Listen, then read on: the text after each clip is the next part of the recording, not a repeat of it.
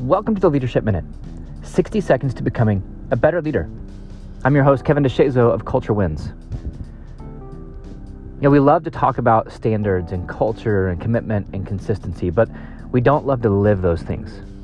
That's just what I found in working with teams around the globe is that we don't really, really like to do the hard work, the extra work. We would love if things were just given to us.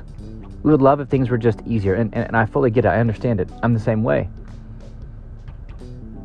But we know that that's not how anything works. I was working with a team recently and talking with one of their one of their people, and they were complaining about the the expectation of the standard. Like this is just an impossible standard to live up to. And and my job is not to do the bidding of of team or organizational leadership. My my job is to help people get better. And so I asked, I said, is it an impossible standard or is it an inconvenient standard? Because if it's really impossible, then we need to have a conversation. If, if the standard and the expectations are impossible or unrealistic, then you're setting people up to fail. But there's a difference between impossible and inconvenient.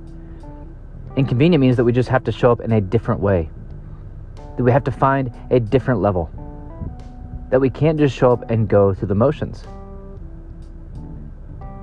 Because if you want to be different than everyone else, then you have to be different than everyone else. You can't do what they do. You can't show up the way that they show up. You can't think the way that they think. You can't work the way that they work. To be different, you must be different. And by design, high standards are an inconvenience. They're not just above the status quo, they're way above the status quo because greatness doesn't happen on accident. You don't unlock your potential on accident. So reframe your perspective on the standards that are in front of you. What we label impossible is usually just inconvenient.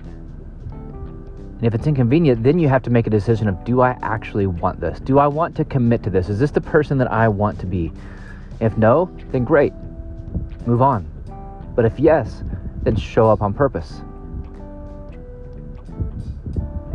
Greatness is a result of pursuing and living a high standard. Don't settle for normal.